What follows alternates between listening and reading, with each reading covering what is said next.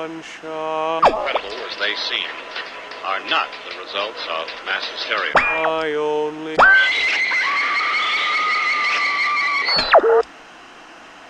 You may wish to adjust the dial. You are currently tuned into the wrong station.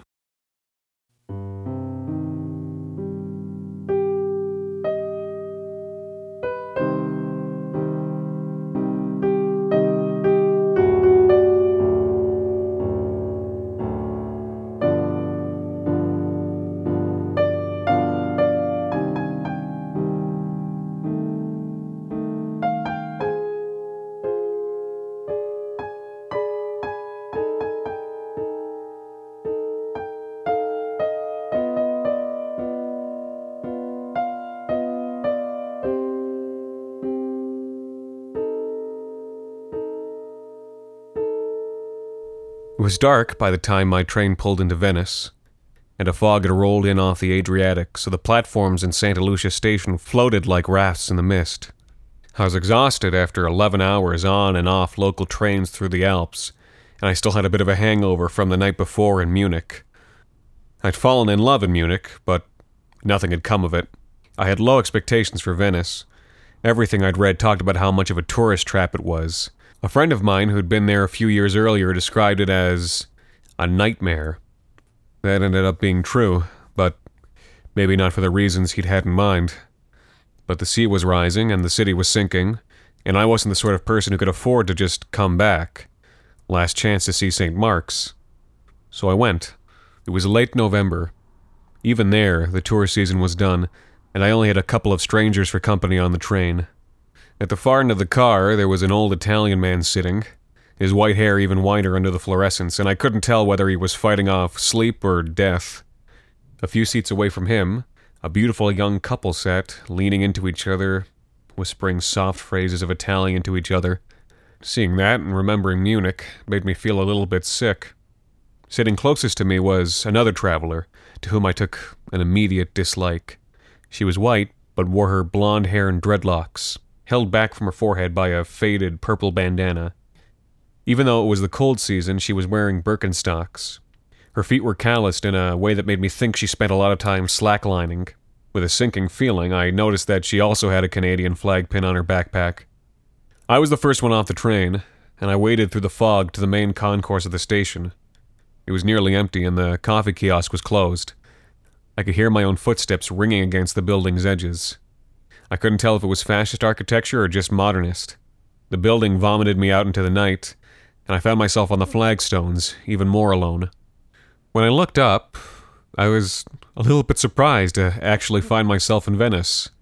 Actual Venice, like in the pictures, the paintings, all the history books. A forest of spires, an archipelago of red architecture, a labyrinth of white blinds, greened bronze trellises, Byzantine arches, the canals were rivers of fog, flooding up and over the flagstones. Through the haze, lights winked gold and orange on the other side of the Grand Canal. Just a shred of music fluttered through the mist, and not the expected lute or mandolin, but the deep thrum of top forties. I walked north, through a quarter that my phone told me was called the Cannaregio.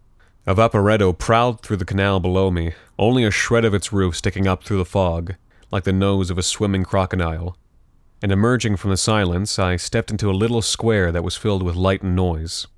That top 40 music was belching from speakers under the red and white awning of a little trattoria.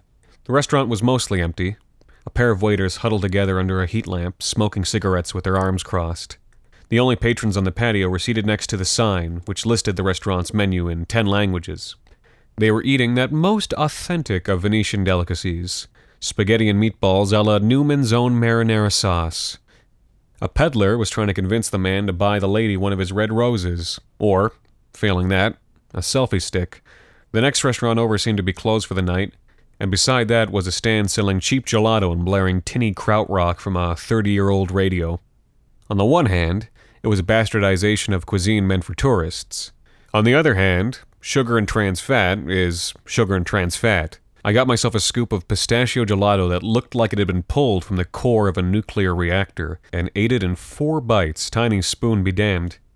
With sticky hands and a belly full of dense green remorse, I continued towards my lodging. Just steps after leaving the square, the sound and the light were sponged out by fog, and I made the rest of my way in chill and silence. The boarding house was in another square, this one dark and quiet. Though the door had no window, I could see lights on in its upper story. Every other window facing the square was dark. Up close, the glass was brown with age. But inside the boarding house, it was warm and bright. The lady at the desk spoke no English, and I spoke no Italian, so we compromised on equally mangled French to sort out my check in. Upstairs, the room was tiny. Almost every inch of floor space was taken up by three cots and a bunk bed. One bed had a bag sitting on it, and the other four were vacant, so I dumped my non valuables on the top bunk and headed out for a walk. Now, how do you describe a dead city after dark? I mean, Whatever logic had governed the construction of these streets had vanished with the people and economy that had given rise to it. These buildings had meant to house three times as many people as lived in the city now, so two thirds of these houses were home to no one but ghosts. And the other third, well, I wondered which third of these windows had eyes to see out of them. At one point, I found that my way forward was cut off. A short flight of steps led from the dry cobblestones beneath my feet to a square submerged in ankle deep seawater. It was the Aqua Alta, the high water which comes when sirocco winds roll up the Adriatic from the Sahara, filling the city with fog and lifting the tides of the lagoon up and over the city streets. In the middle of the square, an orange tree rose up out of the water, no more miraculous than it would have been from the endless flagstones of the city. On the far side of the square, a lamp post lit the arch of a wrought iron bridge. At that point, I decided to turn back. When I arrived back at the boarding house, the bed that had been claimed before now had someone sleeping on it, the other beds also now had bags and coats resting on top of them. The bag on the lower bunk had a Canadian flag patch on it. Dreadlocks Girl, from the train. I tried reading that night, but I was too tired to focus. That night, my dreams were all might have beens from my time in Munich, and then, in the hours before I woke, they changed into dreams about running through the streets of the city while the water rose and rose and rose. Hi, I'm Carrie. Nice to meet you. I'm Mark. I'm Like Saint Mark. I guess so. In addition to Dreadlocks Girl, Carrie, I guess, my lodging mates were a rich kid from Mumbai, an English girl, and, strangely, I thought, a local man about my own age who muttered something about turista and walked out of the room when Carrie tried to introduce herself. Wow. What a small soul. I know. The Italians are so rude to tourists, it's like I'm here to give you my money. Show a modicum of respect. To be honest, I didn't blame him. Even from the narrow window of the upper room, even in the dead of the low season, I could see how the streets below us were overrun by backpacks and selfie sticks. On my side of the room, I got ready to follow him. Hey, we're going to St. Mark's today. Want to come with us, St. Mark?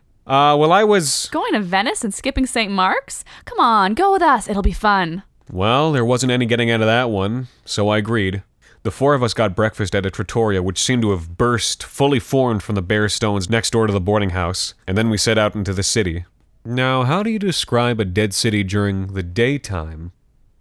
Teeming with maggots? Okay, maybe that's a little bit misanthropic, but the closer we came to the center of the city, the more claustrophobic I began to find the tight streets and the scrum of bodies. All kinds of people from all corners of the planet brought together to consume terrible food or cheap gewgaws or high end goods that they could have purchased over the internet, all lent a veneer of value by the centuries lost reputation of the city as a mercantile hub. Yet above everything, only a few dozen inches removed from the fray, the blank windows of the second, third, and fourth stories were black and empty. Up there, it was still night in Venice, and whatever ghosts and secret watchers had lingered last night were still hidden in those upper rooms, just out of sight from the windows. It was an easy enough group of strangers to travel with. For the most part, the din of babies crying, parents shouting at their children, and amateur photographers yelling at the people posing in front of their iPhones made it impossible to force conversation. When the route took us through unexpected and empty passages, Carrie was quick to fill the silence with sentences that usually involved words like the universe. And Nick, the rich Indian, was quick to reply with sentences starting with the words, well, actually. For her part, the English girl, Mira, seemed willing to blend into the background. When we arrived there, in spite of all the people, all the noise, all the peddlers hawking selfie sticks, all the rank consumerism, the Piazza San Marco was still the Piazza San Marco. The floating domes of the basilica, The pink brick diamonds like blinking eyes in tessellation on the walls of the ducal palace, the red monolith of the bell tower, the endless pillars of the procuries, the distilled wealth of six centuries, the metaphor of time and change made into a three dimensional space that could be walked and touched. This high tide of awe and sadness just rose over me as I looked at it. It's amazing how the universe brought us together here. Yeah, the universe in 15th century mercantilism. Of course, it wasn't long before the dense crowds pushed us out from the square and onto the Riva degli Schiavoni, along the shore of the lagoon, and without any particular sense of direction, we followed this along to a quiet part of the city, where a strip of park gave rise to rustling trees by the water. A sign told us this was called the Park of Remembrance, and we stopped for lunch as a soft drizzle began to fall among the leaves. It was a quiet place, and even Nick and Carrie seemed subdued. Maybe it had been a long morning. Maybe none of us had slept well. My bunk, at least, had been several inches shorter than I was tall. Maybe it was that we were the only tourists in sight. Silent, and at the other end of the park, an old woman in a black dress and a black scarf over her head sat watching us in silence. A greasy cafe looking onto the park seemed to hold only tired looking Venetian men sinking into their mid 60s. Oh, look, it's our friend. Over by the pier, a group of young people stood smoking. They all wore black as well. Everybody who actually lived in the city seemed to feel that their lives were a funeral. Oh god, he's seen us. Let him see us. I don't care. He's the one who should be embarrassed. I'm just about ready to get moving on, anyway. Yeah, me too. Something about the quiet of that park seemed to have settled into our skins. And when Nick suggested taking the long way back, through the less busy parts of the city, all of us agreed. We walked north and west and found ourselves in a silent quarter of the city. The avenues were wide and the buildings had slots above the first floors for awnings, but no awnings were spread, and no commerce happened beneath them. The buildings were all in a state of gentle disrepair, as though time had begun to file them down, but no person or animal or wind or rain had taken a hand in speeding up the process. The further we walked, the more beautiful the buildings became. Among the rich ochres and siennas common to the city, we began to see buildings painted in vivid greens, crisp teals, vibrant golds. Pillars that supported cantilevered second stories grew thinner and more elegant. Windows became taller and slimmer. The glass now came in colors of gold and bottle green, and small gilt statues of angels and winged lions could be seen winking from the rooftops.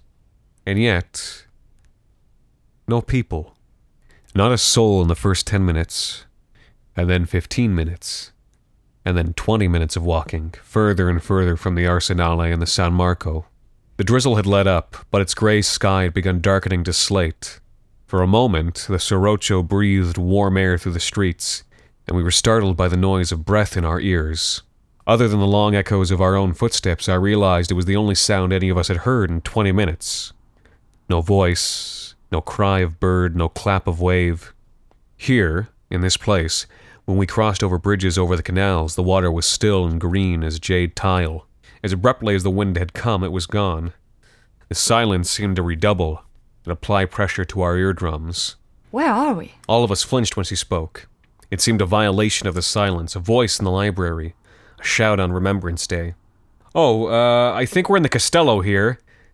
Oh, that's not helpful. The map function on my phone placed us on a beige square connected to other beige squares by bridges.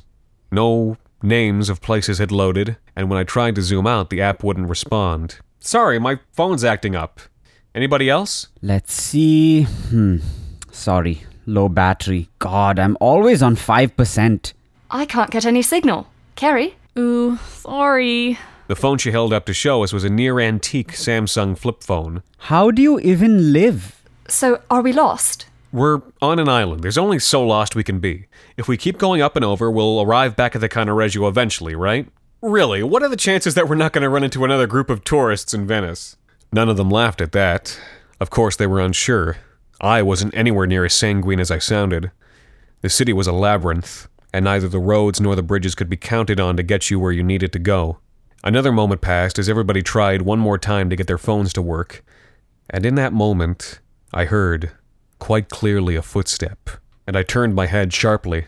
What? Uh, nothing. I just thought I heard something. Is somebody there? We're a little bit lost. Nothing. All right, well, let's keep going then. Are you losing it out here, Mark? Guess I must be. But I didn't find it very funny at all. The hairs were standing up on the back of my neck. We kept walking and found ourselves at a huge avenue. It was paved with perfectly square blocks, which diminished into the distance like a study in linear perspective. At the end of the avenue, a red brick church cut the southern light against a blackening sky. I can't believe nobody's here. It's just like how you can go to the Uffizi and everybody just goes to the room with the Da Vinci's and misses everything else. It was clear that Carrie had to force herself to say something, rebelling against the demands of the silence. From the tight jaws of everybody else, I could tell that they felt the same sense of wrongness that I did. The sky was too dark. The light behind us was too bright. The outlines of light and shadow among the windows and pillars, the gaps in the pavement, they were too crisp, too sharp. And it was all far too silent. And for all of that wind that had come off the Adriatic, it was hot, dry, close, and stifling. The church that we could see ahead of us was far too big. It dwarfed San Marco. I felt sure that I'd taken far too many history courses to have never heard of this building. And there were footsteps behind us, definite footsteps. They walked when we walked, they stopped when we stopped, and when I turned to see where they came from, I would see a strange shadow bundled in the space between the buildings. Arriving at the base of the church, I realized how much larger it was than I'd even realized from a distance. The dark, clear story windows, which had seemed so slim, were wider than my outstretched arms. The transoms, which had seemed needle thin, were wider than the trunk of my body. As I rounded one end of the church and looked up, I saw a huge rose window, black against red, covered in stained glass pictures that were impossible to make out. I looked over for the others and was surprised to see how far they drifted. I'd scarcely been aware of the movement of my own feet. Nick and Carrie were just a pair of dark silhouettes near the far end of the red church. They looked like ants against its godlike bulk. As I came back to them, they seemed to be mesmerized by the building, looking up and up at its titanic heights. Near the end where they were, it had a tower, which soared up to a height nearly double that of the bell tower at St. Mark's. At the peak of that spire was a golden weather vane, and, unlike St. Mark's, the figure on that weather vane was not an angel. I watched Carrie's face as she stared at that distant gold figure, and as the color left her cheeks, I knew she was having the same realization that I was. She turned to me. I don't think that we're in Venice anymore. Guys, where is Mira? I I thought she was with you. They looked around. How long has it been since you saw her? I, I don't know, 10, 15 minutes? Carrie, when I was walking back over here, there were three of you. Three? Who was the third? The third silhouette had been taller than the other two, and I'd thought it was Nick. But as I came closer, I saw that Nick was one of the smaller shadows, and that the third figure was gone. Mira? Mira? We called Mira for five minutes and wandered across the square looking for signs of her. Nick suggested we split up, but none of us had any interest in doing that. Wait, hold on. She gave us her number this morning. Somebody call her. I reached into my pocket, but something was wrong. The inside of my pocket was wet, and when I pulled out my phone, it was half melted, and warm, syrupy metal and plastic ran between my fingers like molasses. At this point, I can remember my heart beating so quickly that it felt like a hammer striking me in the chest. Carrie pulled her phone out, but in her pocket it had become reshaped and was now molded into the form of a piece of classical statuary, a Venus figure, but in black plastic instead of white marble. I don't remember speaking, but the voice came out of my mouth. We need to get out of here. We need to retrace our steps and get back to. We just need to get back. The others nodded, and without another word, we began to go. We rushed back down along the avenue, along a parallel path on the other side of the buildings. The footsteps came with us. It was still so silent, and as I timed the footsteps, I realized that the stride they belonged to was long. Very long, nearly twice the length of mine, and I'm over six feet tall. We need to go faster. We turned a corner that we'd rounded before, and though the route was the same, it was now scattered with statues that hadn't been there before. All classical figures, like Carrie's phone had become, but with strange deformities. One like Antinous, but with a perfectly circular hole taking up most of his chest. One that was like a Juno figure, but with dense, spiraling ram horns on either side of that blank eyed head, and in the place of legs, a pair of elegant but outsized arms. There was one that was an enormous hand with genitals in the palm, standing on the legs of a five legged horse. We hurried through the forest of statues, and the footsteps quickened pace with us. We came to a canal.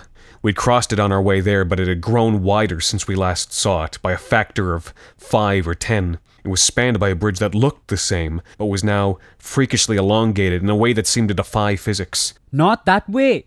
Here, you idiots. Carrie and I had jogged onto the bridge, but Nick had taken a left instead and now stood at the top of a flight of steps that led into the canal. Nick, what are you doing? It's marble. It's fine. A sound like tumbling stone came from behind one of the buildings, and all three of us started. Nick, come on, we have to go! Nick shook his head at us and skipped down the stairs onto the water. Its flat green surface supported his weight, and he jogged halfway across the canal before stopping to look back. As he did, a pair of white hands rose out of the water and wrapped around his ankle. He screamed and he tried to kick them off, but another pair of hands took him by the other foot.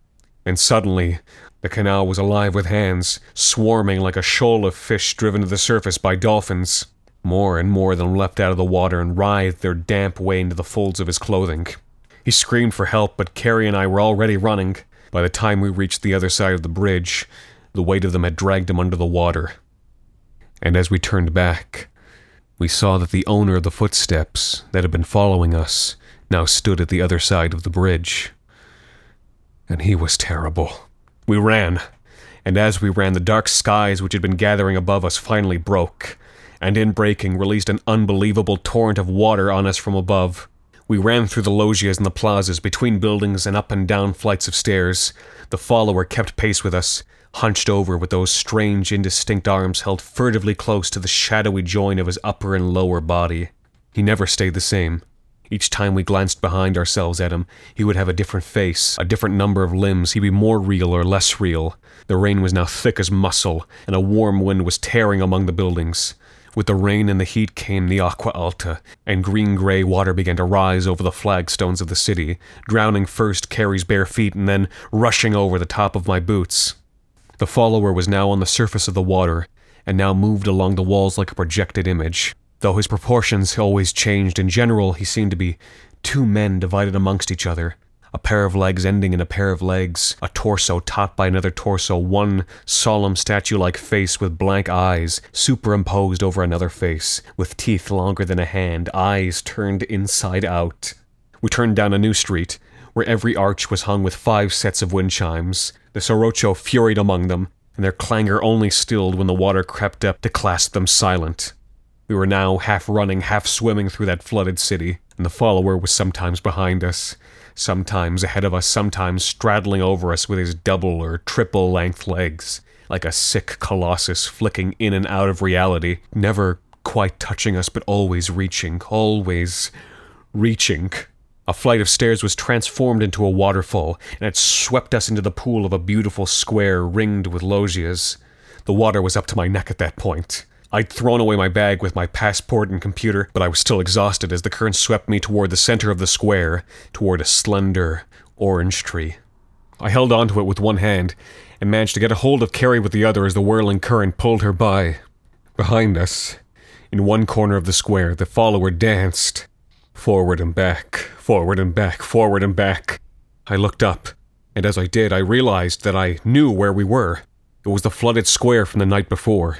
We were on the edge of Venice, between it and that nameless, quiet quarter. Carrie, come on! I know where we are. I know how we can get back. Look at this lovely orange tree, Mark. Look at the lovely flowers. She reached up for one of the oranges in the tree, and as she reached, the water bore her up, forming a low pillar so that she could pull one from the branches. I saw that the fruit was heavy in her hand, and I could see that it was lit from within, light passing through the skin like an amniotic sac. And inside, something dark was swimming in little circles. Look at the lovely fruits, Mark. Carrie! Carrie, no! Don't eat that! But she didn't listen. And without peeling the skin, she bit right into the fruit. I looked into the corner of the square. The follower was no longer there. I looked back at Carrie, and as her teeth broke the membrane of the fruit, I saw that it was him, swimming around inside. With a displacement of air like a thunderclap, the follower expanded in midair to his full size, and since Carrie's mouth had been partway around him, the expansion tore her head apart. Pieces of her fell into the water, but over the falling rain I couldn't even hear the splashes. As the follower, still floating in midair, bent over her body to begin feeding, I struck out for the opposite end of the square. My lungs were burning, my arms and legs felt like lead. I'd never been so tired in my life. As I swam, I saw a white flicker in the water, and then another. A hand, and then another hand.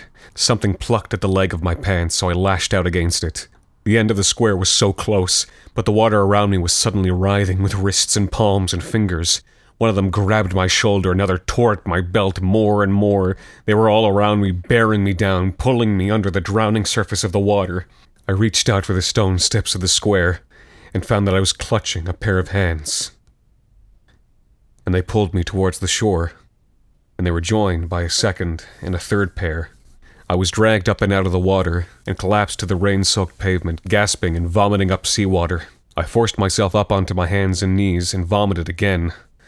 I looked over my shoulder into the square, and the follower was still hovering among the branches of the orange tree, feasting on a compacted red mess which had once been Carrie. It looked up and made eye contact. It flickered once and reappeared closer, and as it reached, I heard a sound like a shutting door, and it was gone. And Carrie was gone, and the hands were gone, and the square was a slightly different square, Still ringed by loggias, still with an orange tree in the middle, still slightly flooded, but just different.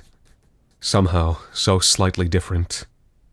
I looked up to see who had been pulling me out of the water, and I saw that it was the young Venetian man who had shared our room in the boarding house the night before, and his friends from the park. The group of them were lighting cigarettes and muttering to each other in dialetto.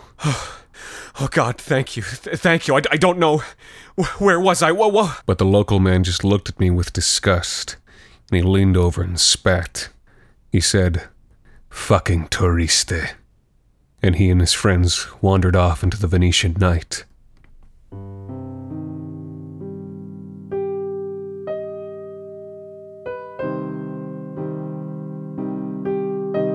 The Wrong Station is created and produced by Alexander Saxton and Anthony Botello, with music composed by Alon Zitron. This week's episode, The Quiet Quarter, was written by Alexander Saxton. Carrie was played by Mirka Loiselle. Nick was played by Arun Varma, and Mira was played by Rachel Hart.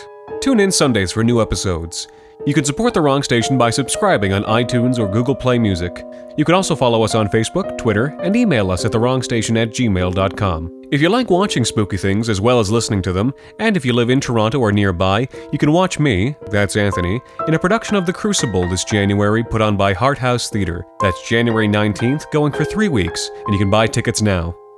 Until next time, thank you for listening.